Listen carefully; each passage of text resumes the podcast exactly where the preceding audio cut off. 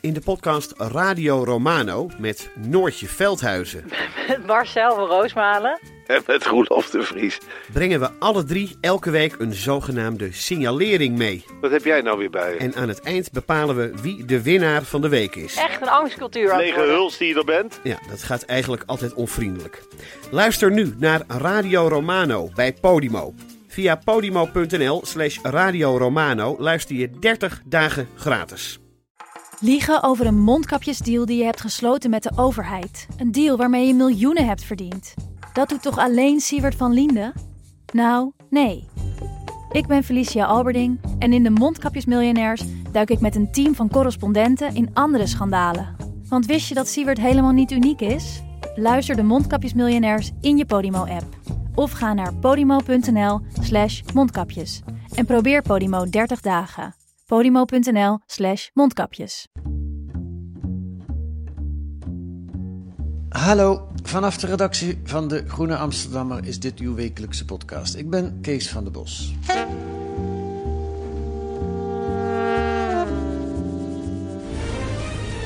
De Nederlandse Belastingdienst ging wel heel ver om het Amerikaanse taxibedrijf Uber ter wille te zijn. With over honderd miljoen users across forty countries, it's become the world's largest ride-sharing app. But a trove of leaked confidential files show that Uber used potentially unethical methods to fuel its rapid global expansion. Grâce à une fuite de dizaines de milliers de documents internes à Uber, Le Monde et plusieurs médias internationaux révèlent les coulisses du succès de l'entreprise californienne. Notamment comment elle a pu s'implanter en France grâce à une attitude agressive et un allié de taille au sein du gouvernement pourtant hostile de l'époque, le ministre de l'économie, Emmanuel Macron. With a particular ally found in France's President Emmanuel Macron, causing other French politicians to accuse him of looting the country. Nederlandse topambtenaren lekten vertrouwelijke informatie aan Uber, hielpen fiscale verzoeken van andere landen te vertragen of van tafel te krijgen. Gisteren werd duidelijk hoe het Amerikaanse techbedrijf de Nederlandse politiek bespeelde en welke rol voormalig eurocommissaris Neelie Kroes daarin speelde. Het was internationaal nieuws deze week. Het Amerikaanse bedrijf Uber heeft het keihard gespeeld. En Ubers pogingen om met Uberpop flink geld te verdienen gingen gepaard met illegale trucs en een uitgekiende lobby, waarbij een glansrol, glansrol is weggelegd voor eh, oud-commissaris, oud-eurocommissaris Neelie Kroes en de Nederlandse Belastingdienst. Dat is allemaal uitgelekt via de zogeheten Uber Files. Een lek van ruim honderdvierentwintigduizend documenten, e-mails en verslagen in handen van een internationaal consortium van onderzoeksjournalisten. En twee van die onderzoeksjournalisten zitten hier aan tafel, Romy van der Burg en Linda van der Pol. Welkom in de podcast. Dank je wel. Dank je wel. Nou, dat is wel lekker hè, om zo deel uit te maken van zo'n nieuwsstroom. Denk dat was, uh, was geweldig om hier uh, onderdeel van te zijn. Ja, ja, zeker. Vertel eens, verwacht je dat eigenlijk van tevoren? Of is het toch verrassend hoe het zich dan ontwikkelt? Het is heel verrassend. Je weet dat het over Uber gaat als je de, de database in mag van I C I J. En dan krijg je honderdvierentwintigduizend gelekte e-mails, uh, notules, memo's, documenten in te zien uh, van uh, de hoofdlobby in Europa. Mm-hmm. Uh, maar je weet eigenlijk niet nog wat erin zit. Dus je bent best wel geblindboekt eigenlijk. Ga je door die data heen. Ja. En het voelt een beetje alsof je gesprekken zomaar binnenvalt. En dat je denkt, ik snap de taal niet, ik weet niet waar het over gaat. Het is ergens tussen rond tweeduizend vijftien... Um, dus je bent heel erg aan het zoeken van waar gaat dit over? Uh, um, waar zit, uh, je gaat ook zoeken op bepaalde termen, zoals bijvoorbeeld Nederland, of je gaat de grote ja. politici er doorheen. Ja. Wacht even, want over de aard van het onderzoek gaan we het nog uitgebreid ja. hebben. Maar eerst, eerst even die, die... Kijk, elk onderzoeksjournalist, ook als je heel lang met een dossier bezig bent, ook als je internationaal met dingen bezig bent, het is altijd spannend. Wat gaat het nieuws doen straks, als je ja, het brengt. In het, ja, maar het is wel, zoals Romy zegt inderdaad, aan het begin dan be- begin je geblinddoekt in zo'n database te zoeken. Ja. Maar gaan, gaandeweg dat onderzoek ja. kwamen wij er zelf al wel achter hoe explosief dit wereldwijd zou kunnen zijn. Ja, ja. ja dus dan, dan, dat, dat, dan reken je er wel op dat er iets gaat gebeuren als ja. dat uitkomt. Ja. ja, meer dan bij andere onderzoeken wel, ja. had ik. Ja. Um, nou, ik wil het uitgebreid met jullie hebben over die de aard van het onderzoek. Kijk, het nieuws is de hele week, uh, dat hoorden we net ook in het fragment, heeft in alle kranten en dergelijke gestaan. Uh, misschien komen we daar ook nog wel even over te spreken, maar waar ik vooral in geïnteresseerd ben, Hoe gaat zoiets? Jullie zitten allebei bij Investico. Uh, in dit geval is er een lek. Iemand komt met een U S B-stick of een envelop met een U S B-stick, komt in de brievenbus bij The Guardian. Daar is het allemaal begonnen. Hè? Uh, wanneer hoorden jullie er voor het eerst van? En volgens mij is begin dit jaar... Romy, ik ga even jullie namen in het begin een paar keer noemen, ja. Dan weet de luisteraar wie wie is. Het begin van het jaar kwam het inderdaad uh, bij The Guardian terecht. Ja. En The Guardian heeft de, uh, de documenten geverifieerd en die heeft het gedeeld met het Internationaal Consortium voor Onderzoeksjournalisten. Waarom zouden ze dat gedaan hebben? Want ze hadden het ook voor zichzelf kunnen houden. Ja, uh, maar dan was het waarschijnlijk een stuk moeilijker geweest om al die Europese verhalen eruit te halen. Uh, het was een lek van het hoofdlobby Europa, nou, ook nog wel van andere delen van de wereld. Wist The Guardian trouwens meteen van wie de informatie kwam? Ja. Ja. Het, oh ja, het, is een, het was een anonieme klokkenluider, maar voor The Guardian was duidelijk wie ermee kwam. Ja, okay. Dat was voor The Guardian duidelijk. Ik denk voor ons ook heel snel, want ja? Je kan eigenlijk in iemands mailbox meekijken. Dus je komt er heel snel achter wie, de, wie degene is die u heeft gelekt. Ah, oké. Okay. Okay. Want dat is een van de verrassende dingen voor mij in elk geval, die er, ik geloof woensdag gebeurde, dat de bron van het lek zich ineens bekend maakte. Een hoofdrolspeler bij Uber, meneer MacGann, eh, hoofd... marketing of lobbyactiviteiten uh, uh, bij, bij uh, Uber. Komen we zo op. The Guardian, en die, die Guardian schakelt de I C I J in, de International Consortium of Investigative Journalists. Ja. Uh, en dan, wanneer worden Romy en Linda ingeschakeld? Nou, er zitten daar een heel aantal journalisten wereldwijd bij aangesloten. En in ja? Nederland um, zijn dat journalisten van het F D en van Trouw. Ja? En uh, Carlijn Kuipers van Investico. Dus zo komt zo'n lek in, in Nederland terecht. En zo kwam het bij Investico. Ja. En ik denk dat wij begin april uh, toegang kregen tot, uh, tot de database. Via Carlijn. Uh, Carlijn, die Kuipers. Was toen nog bij Investico. Want die is, die is nu naar de N R C uh, verhuisd, hè? Ja. Uh, maar die heeft ze nog meegedaan wel met dit onderzoek? Ja, ze heeft, uh, zeker in het begin van het onderzoek heeft ze heel veel meegedaan. Ja. Uh, en op een gegeven moment ging zij op reis en gingen wij uh, verder met, uh, namen wij het stokje over. Ja, ja. Hey, en dan ben je onderdeel, dus de, de Guardian deelt dat met de I C I J, maar dan is, ligt, hoeveel, zitten tweehonderd journalisten of zo? honderdtachtig. Dus honderdtachtig. Ja. Uh, hoe gaat het dan? Hoe wordt het werk verdeeld? Linda? Um, nou... In principe, wij, wij organiseren ons op een online platform, heel goed beveiligd, uh, allemaal encrypted en zo, zodat niemand bij onze data komt. Dat heeft uh, The Guardian ontwikkeld? Dat, of dat, dat heeft I C I J ontwikkeld. Oké. Okay. Um, dus daar komen al die honderdtachtig journalisten samen. Het is eigenlijk een soort internetforum, zoals ja. je dat vroeger had. Ja. Daar wordt informatie gedeeld. Um, en zeker in het begin hadden we heel vaak sessies met al die journalisten samen, gewoon, gewoon online. Al die honderdtachtig? Ja. Gewoon videobelsessies. Nou, ja. niet alle onder... De meeste media die stuurden dan uh, één of twee afgevaardigden. Ja. Het waren enorme videocalls. Ja. Um, waarin het werk verdeeld werd en, en de lijn van het onderzoek. Um, waarin natuurlijk ook afspraken gemaakt werden. Want het is wel zaak om vier maanden lang dit allemaal geheim te houden. Terwijl je met honderdtachtig journalisten werkt in, wat was het, dertig landen? Ja. ja. Wie um, heeft de leiding? I C I J. Ja. Uh, maar in hele echte samenspraak met The Guardian hier. En ik ja. m- moet zeggen dat The Guardian...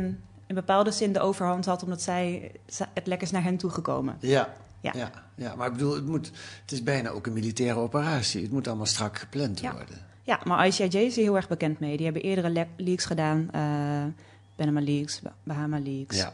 Um, ja. Dus dat is de structuur. Zij hebben inderdaad heel veel mensen in dienst en die doen vooral ook heel veel coördineren. Ja. Ja. ja. ja. Um, Oké, okay. En dan, dan uh, uh, heb je dus die videocalls. Dan ben je met, met in, in dertig landen wordt er uh, onderzoek gedaan. Al die mensen hebben toegang tot dezelfde database in principe. Ja. Jullie waren toen ook al bezig. Word je een beetje bij de hand genomen of ga je gewoon maar zelf grasduinen en met zoekwoorden aan de slag? Ja, je gaat. Nou, The Guardian had het lek op zich al wel redelijk uitgeplozen. Dus zij hadden al een paar hoofdlijnen die zij interessant vonden of die, die steeds terugkwamen. Uh, eigenaardigheden. Mm-hmm. Um, dus daar waren we bekend mee. Maar vervolgens gingen media per land, die gingen zich samen verenigen. En dan inderdaad op basis van specifieke zoektermen in hun land gingen zij hun eigen Uber in dat land afkaderen. Ja. Uh, en dat hebben wij met Trouw en het F D gedaan in hele, hele hechte samenwerking. Ja, jullie vormden een Nederlands team. Ja. Laten we eens even noemen. Gabi de Groot van Financieel Dagblad. Uh, Johan Leupen van het Johan F D. Leupen.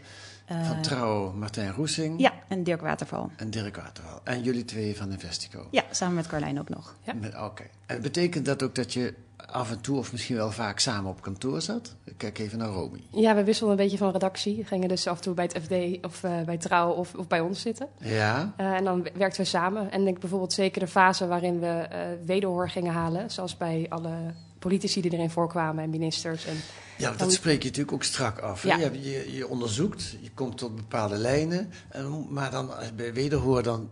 Dat, dan zet je ook een machine in werking van aan de andere kant. Hè. Kunnen mensen gaan spinnen of kunnen mensen zelf uh, met, met persberichten komen. Ja. Dus dat wordt ook allemaal weer strak afgesproken. Wanneer mag er waar wederhoor? Ja, ja, er waren, er waren vier ringen van groepen mensen die op een bepaald moment benaderd mochten worden om Uber heen. Ja. Uh, dus ik denk de eerste, eerste gesprekken die je mocht voeren, dat was met experts. Gewoon hoogleraren die niks met Uber te maken hadden.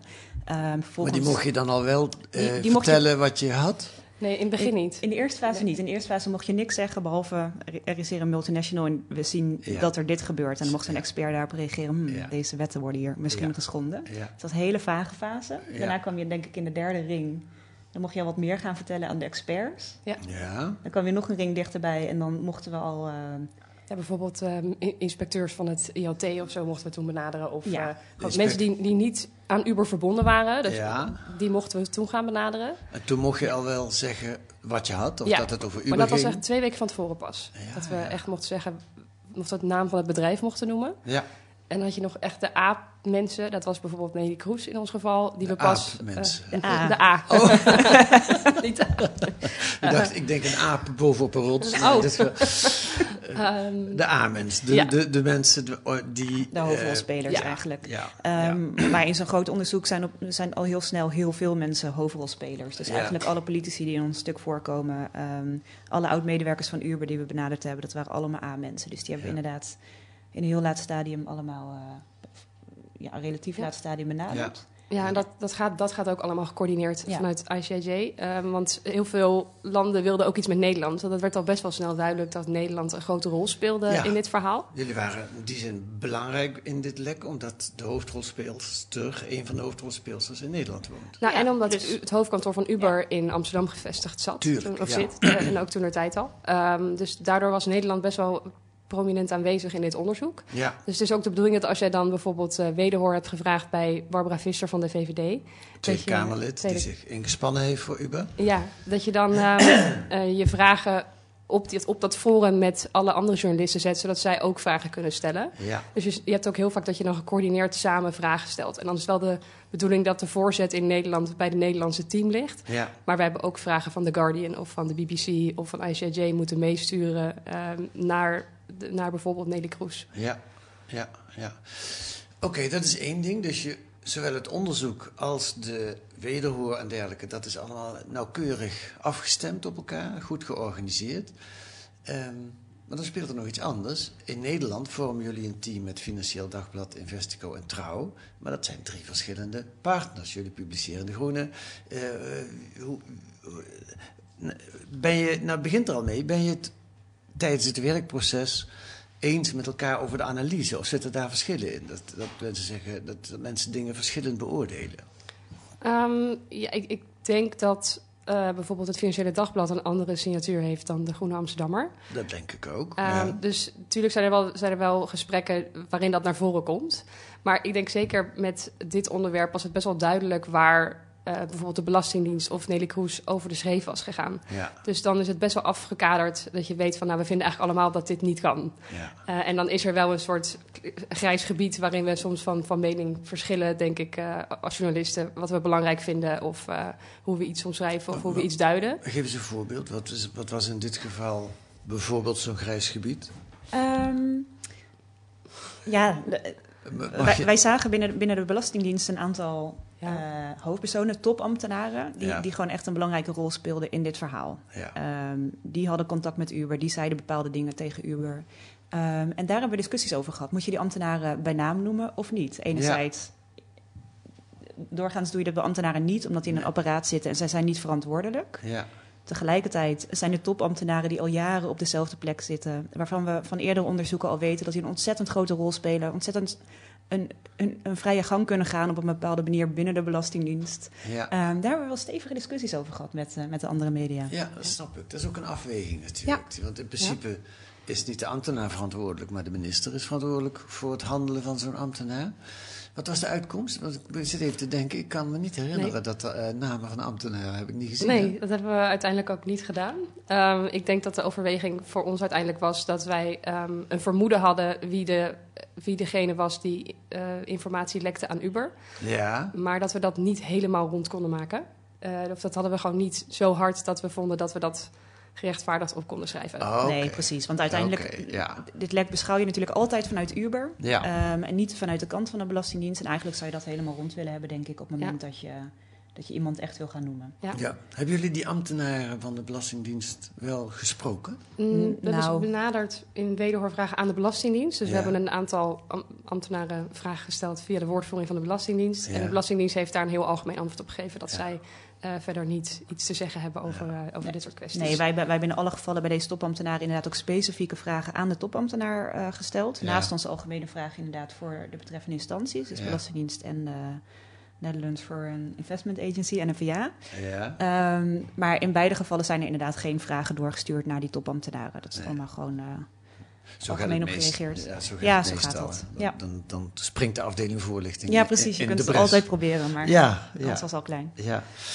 Hey, en jullie wisten... De, de, nou ja, nee, even nog over dan... Uh, hoe lang ben je hier aan mee bezig? Je bent in april dus een beetje begonnen. April, mei, juni. Het is nu begin juli. Ben je daar drie maanden fulltime mee bezig? Of ben je ook tussendoor met andere dingen bezig geweest? Nou, toen wij toegang kregen, waren wij samen toevallig met een ander onderzoek bezig. Dus bij de eerste maand hebben we nog een onderzoek, een ander onderzoek daarnaast uh, gedaan. Heb je afgerond? Of? Afgerond en daarna fulltime uh, aan dit uh, hieraan gewerkt. En dat was ook wel echt nodig. Dat was, dat was uh, veel werk. Ja, leg eens uit. Want ik, ik, ik kan me voorstellen dat, dat mensen die dit lezen of horen denken... Ja, god, je, je leest dat in die e-mails en het staat er mm-hmm. gewoon in. Wat is, waarom moet je daar maanden over doen? Nou, ja, het, het, dat wat ik al zei in het begin... Het, het voelt een beetje alsof je geblinddoekt door die documenten heen gaat. En je moet helemaal de taal leren kennen. Um, we hadden een lijst met uh, namen die we graag door de database wilden halen. Ja. Dus um, uh, namen die er vaak in voorkwamen. En dan moet je natuurlijk kijken wie zijn het allemaal en wat was hun functie. En, um, dus we hadden inderdaad... een inzicht in de mailbox van één lobbyist. Ja. Maar je moest natuurlijk dat ook leggen naast feiten die daadwerkelijk hebben plaatsgevonden. Bijvoorbeeld in de media. Ja. Dus als zij het hebben intern over een inval op het hoofdkantoor in Amsterdam. En we zien dat zij daar bijvoorbeeld de killswitch hebben gebruikt om hun uh, administratie kwijt te maken. Ja. Dan wil je kijken aan de hand van berichtgeving uit die tijd. Zoals bijvoorbeeld in het Parool heeft daar toen veel over geschreven. Uh, hoe laat werd dat stuk, verscheen dat stuk? Welke tijden worden daar genoemd? Um, Zodat je een, steeds een breder beeld krijgt van wat er nou precies gebeurd is. Ja, dat is gewoon heel veel werk. We hadden een enorme tijdlijn gemaakt met ja. uh, uh, alle ja. mails. Want, want dat zit er inderdaad voor. Je hebt toegang ja. tot die database. Je kan ja. daarin zoeken op namen, op personen, um, maar je weet in het begin op niet instanties. Wat je, wat je zoekt natuurlijk. Ja. Nee, je weet niet wat je zoekt. Dus je begint inderdaad gewoon met een hele lijst van dingen die je wil natrekken, uh, um, samenstellen. Maar vervolgens kom je inderdaad gewoon in een hele ongestructureerde... Bla- uh, database terecht, waarin je in isolatie allemaal mailberichten ziet over iets. Ja. Je typt Kroes in, je krijgt een gekke mail over Kroes. Ja. Um, dus we zijn eerst met de drie Nederlandse media begonnen om al die zoektermen in te typen. En elke keer als we een interessante e-mail vonden of een interessant document, want die zaten er ook tussen, dan um, um, voegden we die toe aan een tijdlijn. Dus ja. we hebben uiteindelijk een tijdlijn gemaakt met honderden, honderden rijen, waarin we gewoon helemaal gedateerd vanaf... Wij zijn in twintig veertien begonnen ongeveer in onze, in onze tijdlijn. Tot, tot begin twintig zestien helemaal precies op een rijtje hadden... wanneer wat gebeurde, met welke politicus. Ja. Um, en die tijdlijn deelde je met F D en met uh, Ja, dat uh, deden we Trouw. Met z'n drieën. Ja. Ja. Ja. Dus dat ja. is één document waar jullie met z'n allen in werken. Ja. ja, en die ja. tijdlijnen zijn we al een paar weken mee bezig geweest. En daarna ja. kwam inderdaad nog de fase waarin we... alles wat dan in die tijdlijn stond weer wilden wilde spiegelen aan... dingen die we weten vanuit de echte wereld, om ja. dat ook te verifiëren. Ja, ja. ja, want ik zei wel net, je weet niet wat je zoekt, maar dat weet ik eigenlijk helemaal niet zeker. Werden jullie blind op die uh, e-mails gezet of werd er wel uh, meteen al aangegeven, nou, hier zit het interessante... Uh, nee, redelijk blind.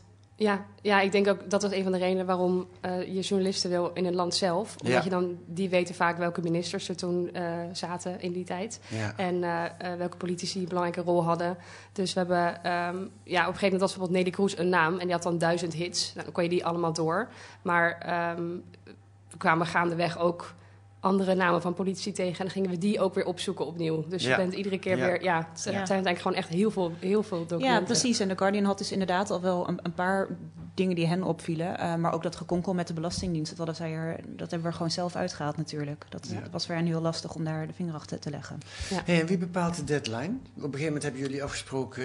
begin juli gaan we de wijde wereld in met het nieuws. Maar wordt dat in overleg uh, gebeurd? Of hoe gaat dat? Dit was een hele lange... Uh, vergadering met iedereen. Ja. Um, nou, wij zijn denk ik relatief klein medium, um, dus we hebben niet zo heel veel inspraak. We hebben niks gezegd in de hele vergadering. Ja. Um, nou, bijvoorbeeld de Washington Post en uh, The Guardian en de B B C, zeg maar de echt grote Le Monde, die hebben allemaal denk ik het meeste, die zeggen dan het meeste wat ze, ja. wat ze fijn zouden vinden. Ja. Um, ja, het moet natuurlijk allemaal, omdat je natuurlijk ook met verschillende tijdzones zit, op een bepaald moment dat ja. het wel fijn is voor iedereen, voor de aandacht die ervoor komt. Dus ja. het moet dan voor sommige mensen is zes uur 's avonds heel onhandig of zes uur 's ochtends. Dus die discussie heeft tot mij wel zo'n uur doorgegaan. ja, ja, ja. En dan zijn de grote media zijn gewoon belangrijker dan de kleine media. En je, en, ja, ja, ja, zeker. En The Guardian ja. heeft natuurlijk een hele grote stem, omdat ja. zij het lek gewoon hebben aangedragen. Ja, ja. Um, en jullie hebben vooral de laatste weken zijn het ook keihard moeten werken om die deadline te halen. En ook de weekenden doorgewerkt. Ja. ja. Um, iets wat ik wel heel interessant vind. Dus op een gegeven moment... Wanneer hoorden jullie, of hadden jullie van begin af aan een vermoeden van wie die documenten kwamen? Die meneer MacGann. Dus die, wist je dan meteen al dat hij erachter zat? Ja, zeker. Ja, okay. Dat is heel duidelijk. Je, ziet, je kijkt gewoon over zijn schouder mee in zijn Oh ja, dat mailbox. Zei je net ook. Uh, ja, dus ja. ja, maar waarom... Um, ja, waarom heeft die man voor deze strategie gekozen? Dus hij heeft het anoniem gelekt. Tenminste, zo is het naar buiten gekomen. Dan komt eerst het nieuws naar buiten. Op uh, zondag begon het al, maandag, dinsdag... En dan op woensdag komt hij van, ja, ik ben het, met een interview in The Guardian. Uh, leg eens uit, dat snap ik niet. Wat is daar, wat is daar de, de gedachte achter? Ja, dat is ook voor ons een beetje gissen, denk ik. Ja. Um, voor, voor ons was het heel lang onduidelijk of hij naar buiten zou komen of niet. Um, aan, aan het begin leek het erop dat hij dat wel zou doen. En toen was hij weer een tijdje onbereikbaar voor iedereen. Um, dus dat, dat ging een beetje op en neer. Ja, moet um, misschien nog even toelichten. Meneer MacGann was dus echt een hele belangrijke ja. man bij Uber. Hij heeft al deze dingen, daar gaat het, heeft hij zelf allemaal gedaan. Hij heeft er meegedaan. Ja, ja, ja, hij was degene die, uh, die inderdaad steeds dat contact moest leggen in heel ja. veel verschillende landen met, met toppolitici, uh, topambtenaren. Um, Hij zat heel hoog. Hij had inderdaad een hele algemene term. Uh, ja. Hoofdcommunicatie E M E A of zo. Ja. Maar hij was gewoon de toplobbyist van Uber in, ja. in onder andere Europa. Ja.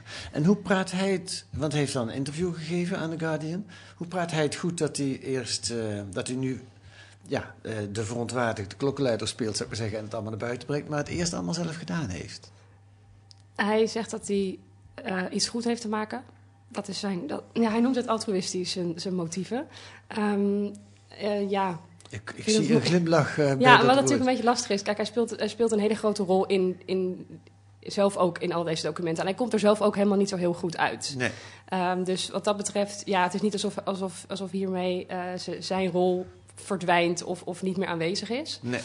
Um, nee, zijn eigen rol wordt ook, de smerigheid daarvan wordt eigenlijk gewoon goed duidelijk. Ja, maar hij vindt dat die mensen een leugen heeft verkocht met het hele concept Uber. Uh, en dat er beloofd zou zijn dat het een, de markt zou verbeteren en ook voor de chauffeurs. Uh, ja. En dat dat niet waar is, vindt hij dat hij daar een grote rol in heeft gespeeld. Uh, en dat hij daar wat goed te maken heeft. En dat dit, dit de reden is waarom hij uh, de Uber Files heeft ja. gelekt. En jullie weten ook niet zeker of die daarin helemaal de waarheid spreekt of niet. En eigenlijk is dat misschien ook helemaal niet zo belangrijk voor het nieuws zelf. Nee, ik denk, denk ik eigenlijk niet. Ik denk dat we kunnen best wel ervan uitgaan dat hij een bepaalde wrok koestert richting het bedrijf. En uh, volgens mij ook richting de oud-C E O uh, Travis Kalanick. Ja. Ja. Uh, maar juist omdat je... Dat, ik denk dat het best wel los staat van het nieuws zelf. Ja. Ik denk dat hij, uh, juist omdat hij er ook niet zelf zo goed uitkomt... en wij heel veel dingen hebben kunnen verifiëren die erin staan... Um, zijn zijn motieven denk ik niet leidend... Nee. In, uh, nou, denk ik eigenlijk niet. Nee, maar ik weet bij heel veel onderzoek, bij altijd is eigenlijk de motieven van de bron kunnen ontzettend laag zijn, of wrok, of jaloezie, of er kan een slecht huwelijk achter zitten. Maakt allemaal niet uit. Uiteindelijk voor de journalist telt de informatie. Ja. ja. Denk ik. Ja, precies. Nou ja, je moet natuurlijk wel geverifieerd hebben dat die persoon niet zijn rol helemaal wit was door bijvoorbeeld die e-mails weg te ja. laten of zo. Maar dat ja. die rol die ligt bij The Guardian. En, ja. uh, Zij, zij hebben dit heel goed gemonitord. Zij hebben heel goed die data geverifieerd. Ja. Um, Dat hebben ja. ze, dat ze, de, hoe hebben ze dat eigenlijk gedaan? Weet je dat? Um, we hebben heel veel met hem gesproken. Ja. Volgens mij had The Guardian één iemand die zich praktisch alleen bezighield met, ja. uh, met de bron. Ja. Um, zij zijn gewoon precies die data gaan verifiëren. Ja. En wij, wij zien in, de, in die data zelf ook dat ja. MacGann er niet goed uitkomt. En ja. wij, wij zien hem rare deals sluiten, rare ja. dingen doen. Ja. Um, daar lijkt niks te missen in die zin. En wat ook kan, dat is dat de bron heel anders denkt over de informatie dan de journalisten uiteindelijk. En ja. dat is in dit geval ook zo. Want hij vindt eigenlijk dat gezeur van jullie over Neelie Kroes, die als eurocommissaris... Nee. Dat vindt hij bij niks, hè? Nee. Vertel. Um, nou ja, wij hebben natuurlijk... laten zien dat Neelie Kroes uh, lobbyt voor Uber, informeel, in het geheim. Um, terwijl de Europese Commissie heel duidelijk tegen haar zegt dat zij geen functie mag aannemen bij, bij Uber. Ja. Omdat het te ver veel raakt aan haar vorige uh, functie als Eurocommissaris digitale agenda. Ja. Um, en dat is heel interessant inderdaad. MacGann heeft daarop gereageerd. Um, en hij vindt dat Kroes helemaal geen regels geschonden heeft. En dat dit gewoon moet kunnen. Um, ja. Je ziet ook in de mails heel erg dat ze, dat ze elkaar heel goed liggen. Ja. Ik denk dat, zij, dat hij uh, ja, niet heel erg leuk vindt dat hij haar hiermee onder de bus, voor de bus gooit. Onder ja. de bus gooit. Ja. ja, dus ik ja, denk dat, dat, uh, dat hij dat... Mm-hmm.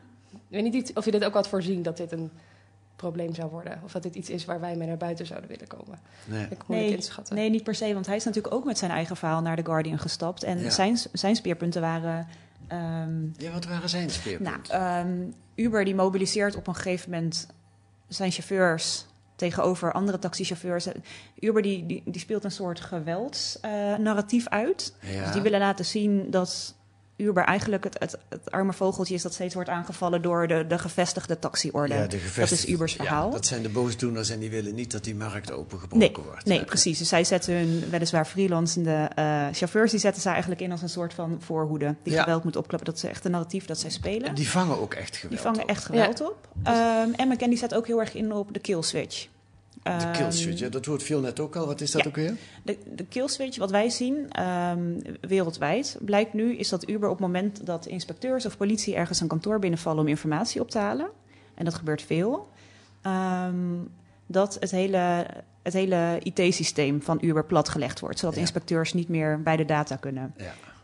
Um, dus hier heb je het echt over actieve tegenwerking van de actieve autoriteiten. Actieve tegenwerking van de autoriteiten, terwijl de autoriteiten al binnenstaan. En dat ja. laatste, dat is essentieel, want op dat moment wordt zoiets uh, strafbaar. Ah, dat is gewoon ja. obstructie. Ja. Ja. Ja, um, in Amsterdam is dat een aantal keer gebeurd, hebben wij gezien in de data. Ja. Um, en van één keer zien we de directe um, opdracht daartoe vanuit C E O Travis Kalanick in San Francisco. Ja, ja, ja, ja. ja. En ik, ja, en ik denk inderdaad dat Mark MacGann dat ook dat geweldsmonopolie, of dat geweldsnarratief, wat hij, um, uh, wat dat een van de belangrijkste redenen was, omdat hij vindt dat daarmee chauffeurs in gevaar zijn gebracht. Dat hij ja. zich daar, dat dat zijn, uh, ja, ik denk dat dat zijn belangrijkste punten waren uit ja. de data. En dat misschien het hele verhaal met de Nederlandse Belastingdienst of Neelie Kroes helemaal niet iets is waarvan hij dacht dat gaat een verhaal worden. Ja. Nee, precies. Hij zet veel meer in op die, mod- die grote modus operandi van Uber en dat is zichzelf heel groot uitrollen op plekken. Ja. Ervoor zorgen dat er superveel chauffeurs aantrekken, dat er superveel publiek is voor hun, voor hun diensten, zodat ja. inspectie het niet meer kan, uh, kan handhaven zonder het publiek boos te maken. Ja. Um, en vervolgens dan gaan, gaan, die, gaan de chauffeurs weer minder verdienen natuurlijk. Uber die komt met heel veel geld hier naartoe. Ze zorgen dat ze een hele tijd niet winstgevend zijn om hun product maar uit te rollen en vervolgens... proberen ze, nou ja, vervolgens gaan ze naar een soort bodemeconomie toe. Hebben ze nu chauffeurs die gewoon bijna niks meer verdienen, ja. die ze niet in dienst willen nemen. Ja. Um. Ja. ja, daarover ging het ook al eerder in deze podcast. Maar um, hoe, ja, dit is, dit is weer een verhaal van zo'n techbedrijf wat quasi sympathiek begint. De auto delen is toch al beter dan alleen in je auto zitten. En wat uitgroeit tot een, uh, een gigant, een groot bedrijf. En wat allerlei smerige politieke en, en lobbyactiviteiten uitgesproken. In elk geval is er veel, uh, heeft Nederlands pers ook overschreven, is er veel geweld gebruikt vanuit de taxichauffeurs tegen die ja. uh, nieuwe concurrenten. Hey, en, de, en, en, en wat betreft Uber, dus dit gaat allemaal over Uberpop, zo heette dat toen. Die, die, die app die mm-hmm. is uiteindelijk niet doorgegaan. Uber is wel doorgegaan, maar in een aangepaste vorm. Dus de, de, ik mag nu niet meer gewoon met mijn eigen auto uh, uh, jullie meenemen en dan met een Uber-app, maar dat moet, ik moet allemaal een diploma hebben. En het, van tevoren, dus het is, er zijn wat grenzen opgeworpen. Um, en de, is ook wel goed om te vermelden, de laatste stand van zaken in principe is dat Uber door de rechter gedwongen is om de chauffeurs in dienst te nemen. Of dat ook gebeurt, dat is een tweede. Dat is helemaal niet zo, geloof ik, hè, op dit moment. Weet mm-hmm. jullie daar iets van, of niet? Nou, Romy ja. zeker. Zij is naar, een, uh, naar het gerechtshof geweest recent. Oké, okay, ja. vertel. Um, vorig jaar september, september tweeduizend eenentwintig... Um, heeft de rechter besloten dat Uber inderdaad alle vierduizend chauffeurs die ze in Nederland hebben rijden in dienst moeten nemen. Ja. En dat ze zich moeten houden aan de taxi-C A O. Ja. Um, maar Uber is die, uh, die uitspraak niet gaan naleven, terwijl die uitspraak direct van kracht zou gaan. Ja. Um, Zelfs al loopt er nog steeds een hoger beroep, zouden ze eigenlijk vanaf het moment van die uitspraak hadden ze uh, chauffeurs in dienst moeten nemen. Ja. Nou, dat hebben ze eigenlijk gewoon niet gedaan. Um, en toen heeft, het is nu nou, meer dan een half jaar later, heeft de F N V heeft, um, heeft, heeft bij de rechter gevraagd of ze per dag dat Uber zich niet aan de wet houdt, honderdduizend euro uh, aan dwangsom zouden moeten opgelegd moeten krijgen. Ja. Um, en een van die uh, zittingen, daar ben ik naartoe geweest in het gerechtshof laatst in juni. Uh, en daar kwamen dus inderdaad uh, Uber en de F N V zaten daar tegenover elkaar. En uh, Uber nam, uh, heeft een eigen soort st- stichting zelfstandige uh, taxichauffeurs. Um, een soort dat, eigen vakbond. Een soort eigen vakbond. Uh, dat is dus een, uh, een, een soort, ja... Het is, een, het is een manier voor Uber om te laten zien dat heel veel chauffeurs zelf ook zelfstandig willen blijven. En zij financieren die stichting zelfstandige chauffeurs. Ja. Die helpen ze bijvoorbeeld met notariskosten en dat soort dingen. Dat werd laatst onthuld door het uh, N R C. Um, ze halen er heel veel bij. Zo van de, er zijn heel veel chauffeurs die zelfstandig willen blijven. En we kunnen niet nu al, al die mensen in dienst nemen, want dan moet ons hele uh, bedrijfsmodel veranderen. En dat willen we niet doen. Uh, en deze uitspraak wacht dus nog steeds. We zijn nog steeds aan het wachten op Uber die, uh, die zich gaat houden aan een uitspraak van de rechter. Ja, ja. En ik denk dat dat ook wel een mooie brug is naar, als je kijkt, dit is data uit van tweeduizend dertien tot tweeduizend zeventien, de Uber Files. Ja. Um, en als je je dan afvraagt van, maar is Uber niet een... Heeft, hebben ze zichzelf niet verbeterd? Ja. Vind ik dit een heel mooi voorbeeld om te laten zien dat ze nog steeds denken, de wetten wijken maar voor ons. Ja. En um, dan, dan uh, leven we gewoon een uitspraak van de rechter niet na. En dan gaan we gewoon door. De strijd gaat door op alle mogelijke fronten en alle mogelijke manieren. Maar goed, uh, uh, dank voor dit uh, inkijkje. En voor de mensen die, die, die denken, we hebben te weinig gehad over wat er nou precies allemaal onthuld is. Uh, lees dat in uh, De Groene of in Trouw of in het Financieel Dagblad of waar dan ook. Maar het gaat over een uh, uh, lobbygedrag van een uh, inmiddels grote multinational, kan je wel zeggen. Uh, Romy van der Burg en Linda van der Pol, dankjewel voor dit gesprek. Ja. Is het nu klaar voor jullie trouwens? Of heb je nog deze week nog een drukke week gehad? Is dit het laatste zo'n beetje wat je, wat je ermee doet? Of weet je niet? Oeh, met, met Uber aan zich waarschijnlijk wel. Uber als bedrijf.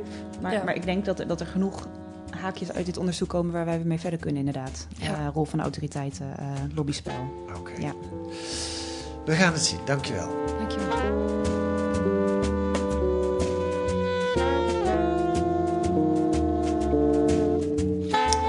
Wat staat er nog meer in De Groene? Het dubbeldikke zomernummer met als thema Over de Grens. Daarin staat een ontroerend en persoonlijk artikel van groene redacteur Yahya Shahrani. Als lid van een Arabische minderheid vluchtte hij van Iran via Libanon naar Europa. Met frisse tegenzin en op het nippertje redden de Griekse kustwachten hem van een wankele boot. En een reportage over de vlucht uit Berlijn. Uit Berlijn. Steeds meer inwoners verhuizen namelijk naar het platteland rond de Duitse hoofdstad, dat voor de Wende tot de D D R behoorde. En dat deed ook journalist Merlijn Schoneboom. En daarover vertelt hij volgende week in de podcast. U kunt het ook lezen in De Groene eh, met een abonnement of een proefabonnement. Ga dan naar groene punt n l. Daar leest u hoe u tien weken De Groene kunt krijgen voor vijftien euro. Wilt u reageren op wat u hebt gehoord in de podcast, dan kan dat via podcast apenstaartje groene punt n l, mailadres podcast apenstaartje groene punt n l. Volgende week zijn we dan met het verhaal van Merlijn Schoneboom. En deze week werd de podcast gemaakt door Gaja Kesoeg en Kees van de Bos. En de muziek is Tune for N van Parool.